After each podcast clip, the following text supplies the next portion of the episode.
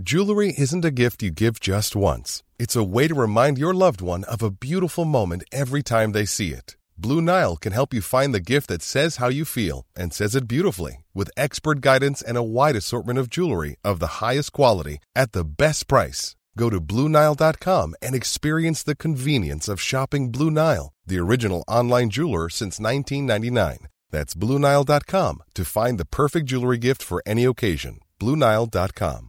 Ryan Reynolds here from Mint Mobile. With the price of just about everything going up during inflation, we thought we'd bring our prices down.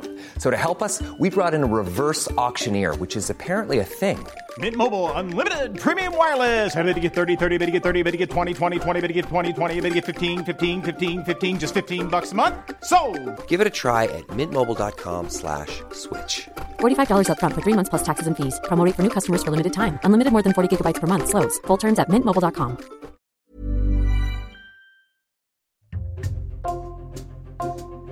Bonjour, c'est Jules Lavie pour Code Source, le podcast d'actualité du Parisien.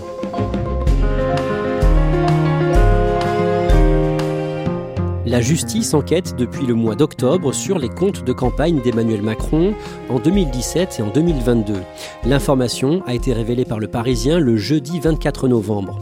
L'ouverture de cette enquête du parquet national financier fait suite à la polémique qui a marqué la fin de la campagne présidentielle en mars et avril 2022 polémique sur le recours de l'Élysée et de plusieurs ministères à des cabinets de conseil privés, dont l'entreprise américaine McKinsey.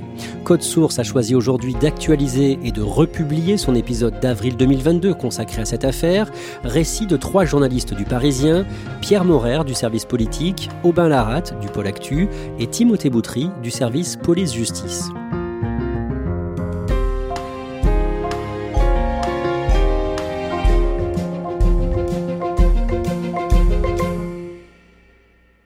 Timothée Boutry, c'est quoi le parquet national financier? Le parquet national financier, c'est euh, un parquet, c'est-à-dire c'est l'accusation, c'est le ministère public, et c'est un parquet euh, qui a une compétence nationale pour les affaires de grande complexité financière. Le parquet national financier a été créé dans le sillage de l'affaire Cahuzac.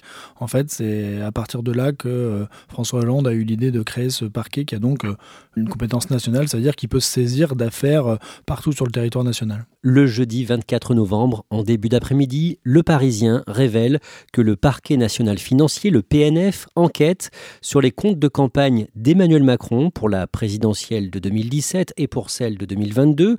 Quel est le soupçon en résumé? En fait, euh, l'enquête porte euh, sur un potentiel financement illégal des campagnes d'Emmanuel Macron. Alors, le terme juridique, c'est pas financement illégal, en fait, c'est d'avoir euh, minoré et d'avoir mal tenu ses comptes de campagne. Mais le soupçon, c'est de savoir si McKinsey, en l'occurrence, ce cabinet de conseil privé, n'a pas joué un rôle dans la campagne en organisant des événements, des meetings, que sais-je encore, dont le montant n'aurait pas été intégré dans les comptes de campagne déposés par le candidat après l'élection.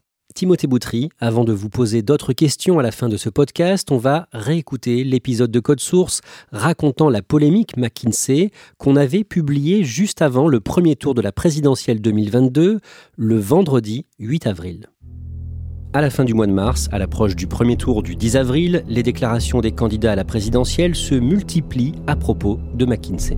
Emmanuel Macron apparaît comme un chef de l'État qui n'a pas confiance dans l'État. J'accuse Emmanuel Macron d'être soumis aux Américains de façon vraiment scandaleuse. Un homme décidant seul, presque seul avec ses amis de McKinsey. McKinsey a empoché le salaire annuel de 1200 fonctionnaires. Le gouvernement semble, dans cette affaire, avoir quelque chose à cacher. On a l'impression que ça n'est pas transparent. C'est un scandale d'État à partir du moment où vous mettez un milliard d'euros pour mettre des cabinets de consultants au cœur des politiques publiques. Pierre Morer, d'un mot, à ce moment-là, McKinsey devient un sujet incontournable de la campagne? Oui, en fait, tous les adversaires du chef de l'État ont l'impression d'avoir trouvé la martingale pour lui taper dessus. Ils s'en saisissent et surtout sur le terrain, euh, lors des déplacements des soutiens du chef de l'État, on constate que euh, à chaque fois, il y a des opposants qui crient McKinsey euh, comme on brandit une insulte. Alors pour bien comprendre comment on en est arrivé là et quels sont les faits au-delà de la polémique On va reprendre ce sujet du début. Aubin Larate, tout commence en janvier 2021 quand deux médias, Politico et Le Canard enchaîné, reviennent sur le lancement de la campagne de vaccination contre le Covid en France. Oui, à ce moment-là, la campagne de vaccination en France, elle est lente, elle est poussive. Et donc Politico, dans un article, va tenter d'expliquer cette raison et au détour de quelques lignes, Politico va expliquer que le gouvernement a missionné un cabinet de conseil, en l'occurrence McKinsey, pour l'aider dans la logistique de la vaccination. Et le canard enchaîné le lendemain va publier un article qui va dire euh, sensiblement la même chose que le gouvernement a missionné McKinsey pour l'aider dans la campagne de vaccination. Ça fait beaucoup parler à ce moment-là? Après l'article Canard enchaîné, effectivement, il y a des questions qui se posent et effectivement, tout le monde le reprend et là commence une polémique autour du cabinet McKinsey. Monsieur le député euh, Pierre Darvé... Pierre Morer, dans la foulée, le ministre de la Santé Olivier Véran est auditionné à l'Assemblée nationale par les députés de la Commission des affaires sociales et il est interrogé sur McKinsey. Il débute l'opération déminage. Il dit qu'il est tout à fait classique et cohérent que le gouvernement s'appuie sur l'expertise du secteur privé. Je pourrais aussi vous proposer de regarder dans les archives de l'État, vous verrez qu'y compris dans les gouvernements auxquels les communistes ont participé, il n'a pas été rare du tout que les ministères, pas que la santé d'ailleurs, d'autres ministères fassent appel à des sociétés privées de conseil. Un peu plus tard dans l'après-midi, face aux sénateurs euh, de la même commission, il répète que ça ne le choque pas, que ce cabinet appuie d'autres ministères à l'étranger. Il ajoute que le cabinet leur délivre des conseils variés uniquement sur l'opérationnel et que toutes les grandes décisions restent prises par son ministère. Avant d'aller plus loin, Aubin Larate, c'est quoi McKinsey? Alors McKinsey, c'est un cabinet de conseil américain qui a été fondé en 1926 euh, aux États-Unis par M. Euh, Monsieur McKinsey. Et comme tous les cabinets de conseil, son job, c'est de travailler auprès du secteur public ou du secteur privé pour apporter des recommandations ou des conseils euh, dans des réformes. C'est une grosse entreprise. Est-ce qu'on sait combien elle emploie de, de salariés dans le monde et en France? McKinsey, elle est présente dans plus de 60 pays et dans le monde, elle a 30 000 salariés, dont 600 en France toujours début 2021, le 6 février, le journal Le Monde publie un article décrivant l'historique des liens entre le président Emmanuel Macron et McKinsey. Cet article rappelle notamment qu'Emmanuel Macron a rencontré plusieurs membres de McKinsey en 2007 quand il a travaillé sur la commission Attali, commission destinée à proposer des réformes économiques au président Nicolas Sarkozy. Oui, tout à fait. Emmanuel Macron, euh, à l'origine, il est euh, inspecteur des finances et en 2007, il va être rapporteur général de cette commission, euh, la commission Attali. Et il va rencontrer à ce moment-là Éric Labbé, qui est l'un des directeurs associés de McKinsey France, qui est dans cette commission avec Emmanuel Macron. Et Éric Labbé va mettre à disposition de cette commission les services de son cabinet de conseil en mettant à disposition de, cette commission des consultants. Et dans les conseillers de McKinsey euh, qui travaillent sur la commission Attali, il y a un, certain Karim Tadjedine. Alors c'est à ce moment-là un consultant qui est mis à disposition par McKinsey auprès de la, commission Attali, donc il va rencontrer à ce moment-là Emmanuel Macron. Et euh, aujourd'hui, il est toujours à McKinsey, il est responsable du secteur public. Et en 2017, il a contribué à la campagne d'Emmanuel Macron en apportant des analyses et, des conseils dans, la campagne de façon bénévole et sur son temps personnel. Et c'est d'ailleurs le cas d'une vingtaine de consultants de McKinsey à ce moment-là. Alors on parle de McKinsey euh, aujourd'hui parce que c'est le cabinet dont il est question dans cette polémique, mais il existe beaucoup d'autres cabinets de conseil. Oui, d'ailleurs, le gouvernement, entre 2018 et 2020, a travaillé avec 2070 cabinets de conseil.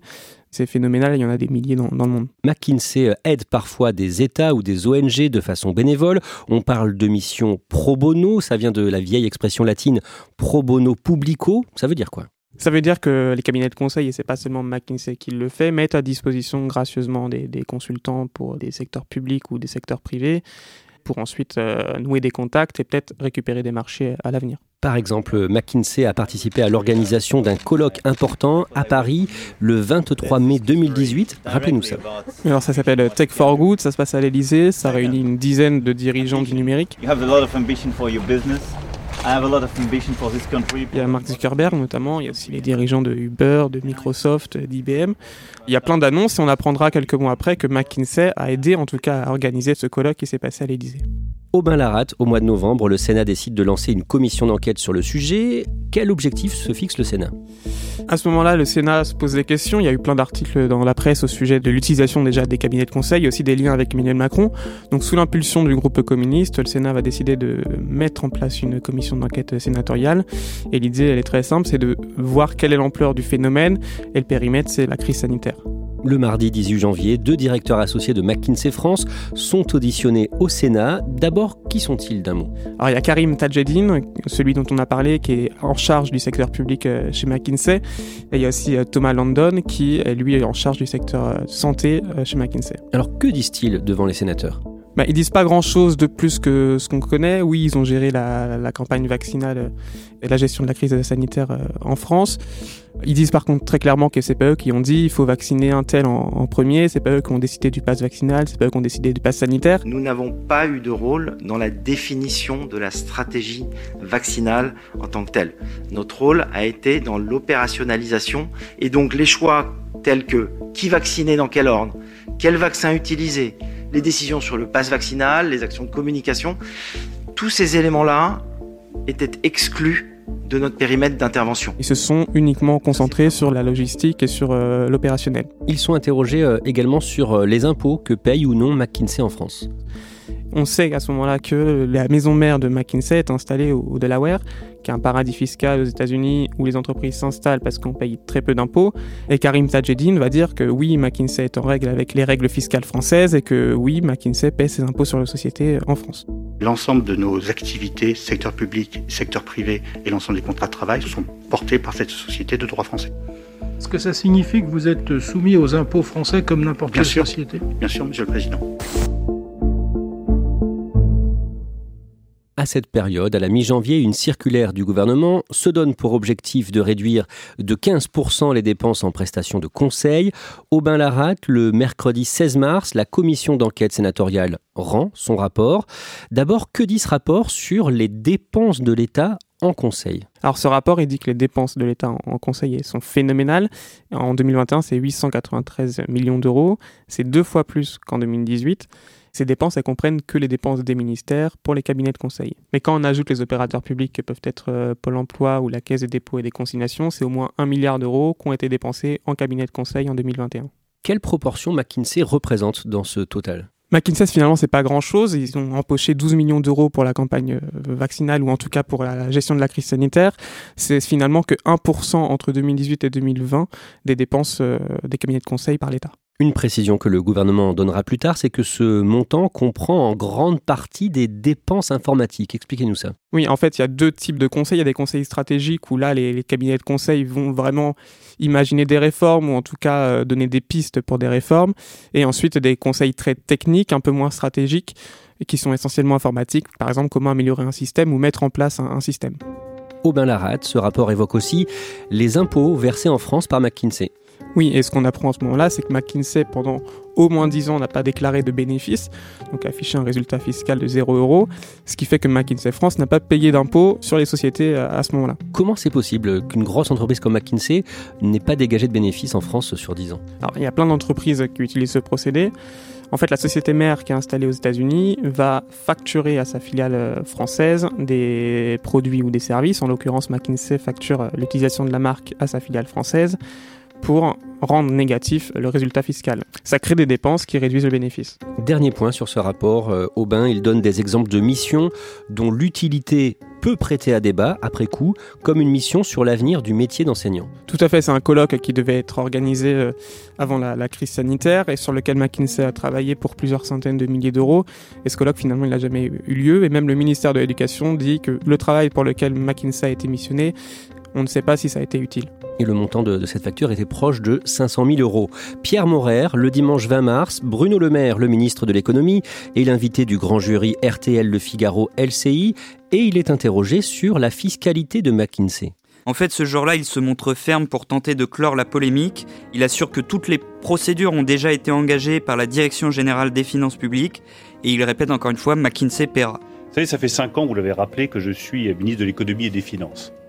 Et un des grands combats que j'ai livré, c'est le combat contre l'optimisation fiscale. McKinsey ne passera pas entre les mailles du filet. Et McKinsey paiera ce qu'ils doivent aux contribuables et à l'État français. Le mercredi 23 mars, Emmanuel Macron est l'invité de la chaîne M6 et il se dit choqué.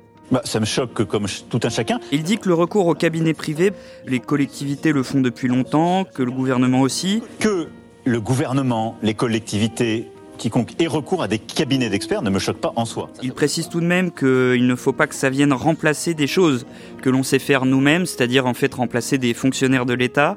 En clair, c'est les attaques contre le gouvernement qui le choquent, mais pas son propre usage des cabinets privés. Aubin Larat, le vendredi 25 mars, le Sénat annonce saisir la justice. En fait, quand on est interrogé par une commission d'enquête parlementaire, on n'a pas le droit de mentir. Sinon, c'est un parjure et on peut être sanctionné euh, pénalement.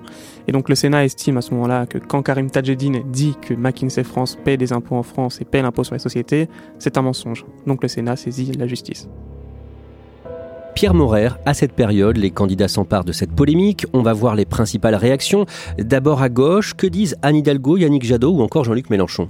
Anne Hidalgo, la candidate socialiste, euh, elle dit que la polémique est justifiée, euh, que les cabinets sont inefficaces. On ne sait pas vraiment à quoi ça a servi, mais en tous les cas, nous, on n'en a pas vu la couleur. Yannick Jadot, bah, il fait de la lutte contre les lobbies l'un des éléments centraux de son programme.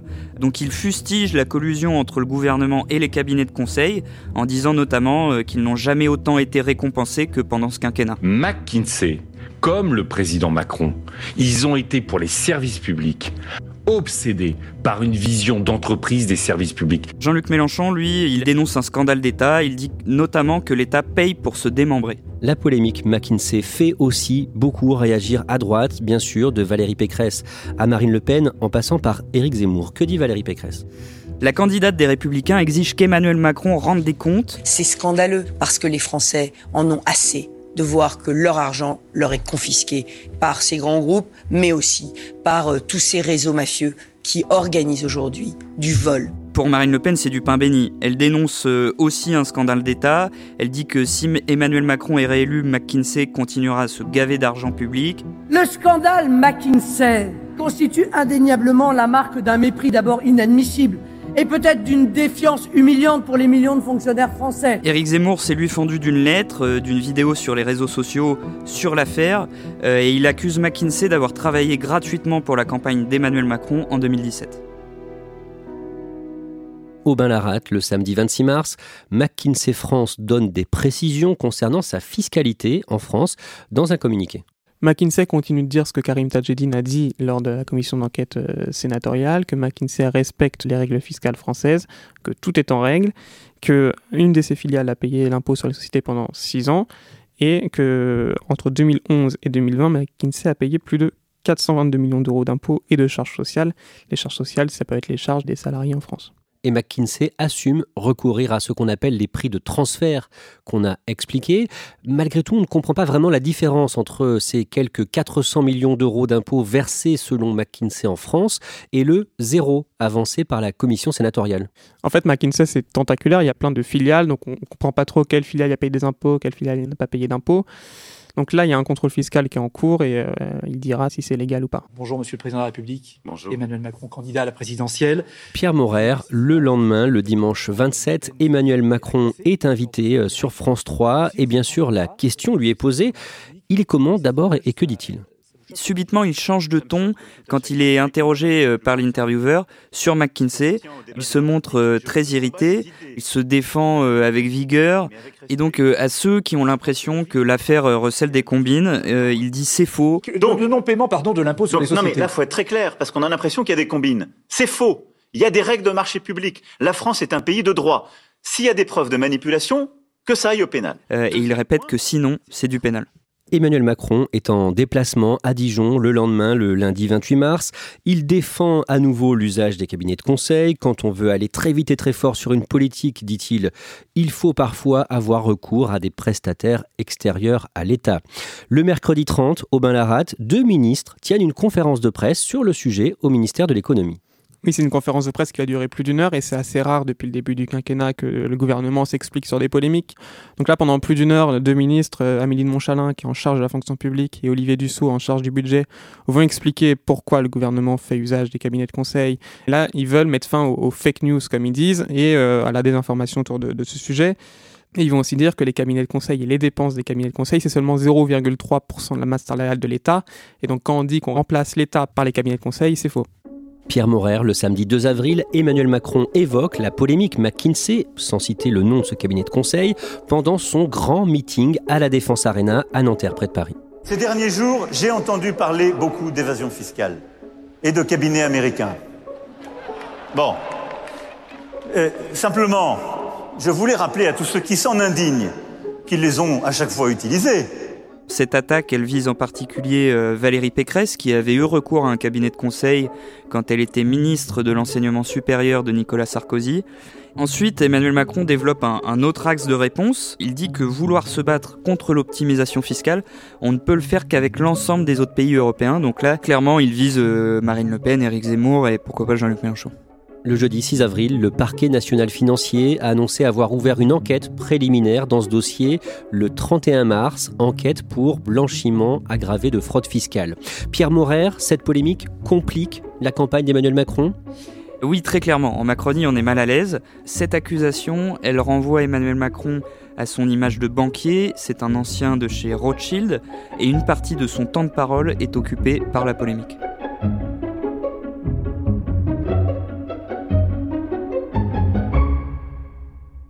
Verdict des urnes, deux jours plus tard, le dimanche 10 avril, Emmanuel Macron, près de 28% des suffrages, et Marine Le Pen, 23%, sont qualifiés pour le second tour de la présidentielle. Le dimanche 24 avril, Emmanuel Macron est réélu avec 58,55% des suffrages contre 41,45 pour son adversaire. Le dimanche 19 juin, au second tour des législatives, le parti d'Emmanuel Macron, La République en marche, arrive en tête, mais perd la majorité absolue. Timothée Boutry, suite à l'ouverture d'une enquête préliminaire pour blanchiment aggravé de fraude fiscale par le parquet national financier le 31 mars, le siège français de McKinsey est perquisitionné le mardi 24 mai. C'est classique, je dirais. Hein. Donc les enquêteurs se rendent au siège, saisissent des documents bah, qu'ils vont ensuite analyser. Euh, ils peuvent saisir des mails, euh, des comptes. Euh, bon voilà, l'enquête préliminaire, elle vise une infraction fiscale, puisqu'on sait que McKinsey n'a pas payé d'impôts sur les sociétés pendant plus de 10 ans en France. Alors c'est une des questions de lien entre filiales, maison mère. Et donc voilà, l'enquête, c'est de savoir si tout s'est bien fait dans les règles. Et c'est ça qu'il s'agit de vérifier pour les enquêteurs le jeudi 24 novembre dans le Parisien avec euh, d'autres journalistes du service police-justice, Timothée Boutry, vous révélez qu'une information judiciaire a été ouverte le 20 octobre pour des soupçons de tenue non conforme des comptes de campagne électorale d'Emmanuel Macron en 2017 et 2022. Alors c'est effectivement très important parce que le fait qu'il y ait une information judiciaire, ça veut dire que le parquet saisit des juges d'instruction qui sont statuairement indépendants et donc ça signifie que euh, les investigations s'annoncent plus complexes. Symboliquement et procéduralement, c'est une étape des juges d'instruction vont donc pouvoir enquêter et les juges d'instruction, ils ont des pouvoirs d'investigation qui sont supérieurs que dans le cadre d'une enquête préliminaire. Et en plus, on sait que le parquet national financier, il n'a pas l'ouverture facile, si je puis dire. C'est pas souvent qu'il confie des enquêtes à des juges d'instruction. Et on est donc sur une enquête judiciaire qui, alors, ne vise pas directement le chef de l'État, mais qui vise quand même les comptes de ses campagnes électorales. Donc c'est quand même euh, un moment extrêmement important. Comment le parquet national financier justifie l'ouverture de cette information judiciaire? Alors dans son communiqué, euh, suite à nos révélations, le PNF fait état euh, de plaintes, de nombreuses plaintes qui lui ont été adressées par euh, des particuliers, des élus ou des associations sur justement le recours à des cabinets privés au sein de la République. Que risque le chef de l'État en théorie si le PNF arrive à prouver que ses comptes de campagne étaient non conformes? L'infraction dont il est question, donc prévue par le code électoral, elle est passible de 3 ans de prison et 45 000 euros d'amende, donc ça c'est la peine théorique. Mais avant d'en arriver là, il faudrait déjà que euh, les soupçons soient étayés et aussi il faudrait qu'on puisse euh, établir qu'il ait une connaissance euh, de l'insincérité des comptes qui ont été ensuite déposés par le candidat. mais il faut savoir que l'infraction dont on parle, c'est celle qui a été retenue à l'encontre de Nicolas Sarkozy sur l'affaire Big Malion, et c'est à ce titre qu'il a été condamné en première instance, sachant qu'il a fait appel, et donc il y aura un nouveau procès euh, Big Malion. Votre article précise qu'une autre information judiciaire a été ouverte le lendemain, le 21 octobre. Pour quel motif? Alors c'est une enquête qui vise des chefs de favoritisme et recel de favoritisme. Euh, la question est de savoir si McKinsey en l'occurrence n'a pas obtenu des contrats en échange euh, de services qui auraient été rendus. On sait qu'il y a des, plusieurs personnes de chez McKinsey qui ont ensuite intégré des postes au sein de la République en marche. Donc la question est de savoir si euh, tout ça s'est fait euh, dans les règles et il n'y a pas eu un échange de bons, en l'occurrence de mauvais procédés entre le cabinet de conseil et la campagne et le pouvoir à ce moment-là. Le lendemain, le vendredi 25 novembre, Emmanuel Macron réagit à l'ouverture de ses enquêtes du parquet national financier en marge d'un déplacement à Dijon en Côte d'Or vous n'avez pas échappé que parfois les comptes de campagne pouvaient y avoir des problèmes. Les miens, ils ont été regardés comme tous les candidats de 2017, déjà vus. Et puis ceux de 2022, ils sont comme tous les candidats à la dernière élection, en cours de revue. Donc les choses se feront normalement, elles doivent se faire, je dirais, avec sérénité et transparence. C'est comme ça que les choses doivent s'exercer. Est-ce que Emmanuel Macron pourrait être entendu? Alors pas du tout pendant l'exercice de son mandat, hein, il bénéficie de l'immunité présidentielle. Donc euh, pour l'instant, des investigations peuvent être menées. Alors j'imagine que les juges d'instruction vont euh, bah, récupérer déjà euh, les, comptes, euh, regarder si McKinsey apparaît, est-ce que ça correspond à des dépenses qui ont été déclarées ou non. Enfin voilà, ils, vont, faire les investigations nécessaires, peut-être entendre des gens de, de McKinsey, des gens qui ont participé à la campagne électorale. Ça c'est possible, mais le chef de l'État c'est totalement impossible.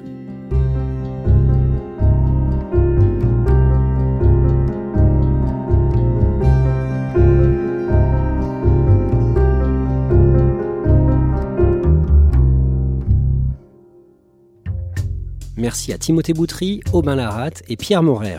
Je rappelle que l'épisode sur la polémique McKinsey daté du 8 avril 2022. Plusieurs personnes citées ont changé de poste depuis, comme Olivier Véran, l'ancien ministre de la Santé devenu porte-parole du gouvernement, ou encore Karim Tadjedine qui a quitté McKinsey au mois de septembre, si l'on en croit son profil sur le réseau social professionnel LinkedIn. Code Source et le podcast d'actualité du Parisien. Nous publions un nouvel épisode chaque soir de la semaine. Pour n'en rater aucun, n'oubliez pas de vous abonner sur votre appli audio préférée.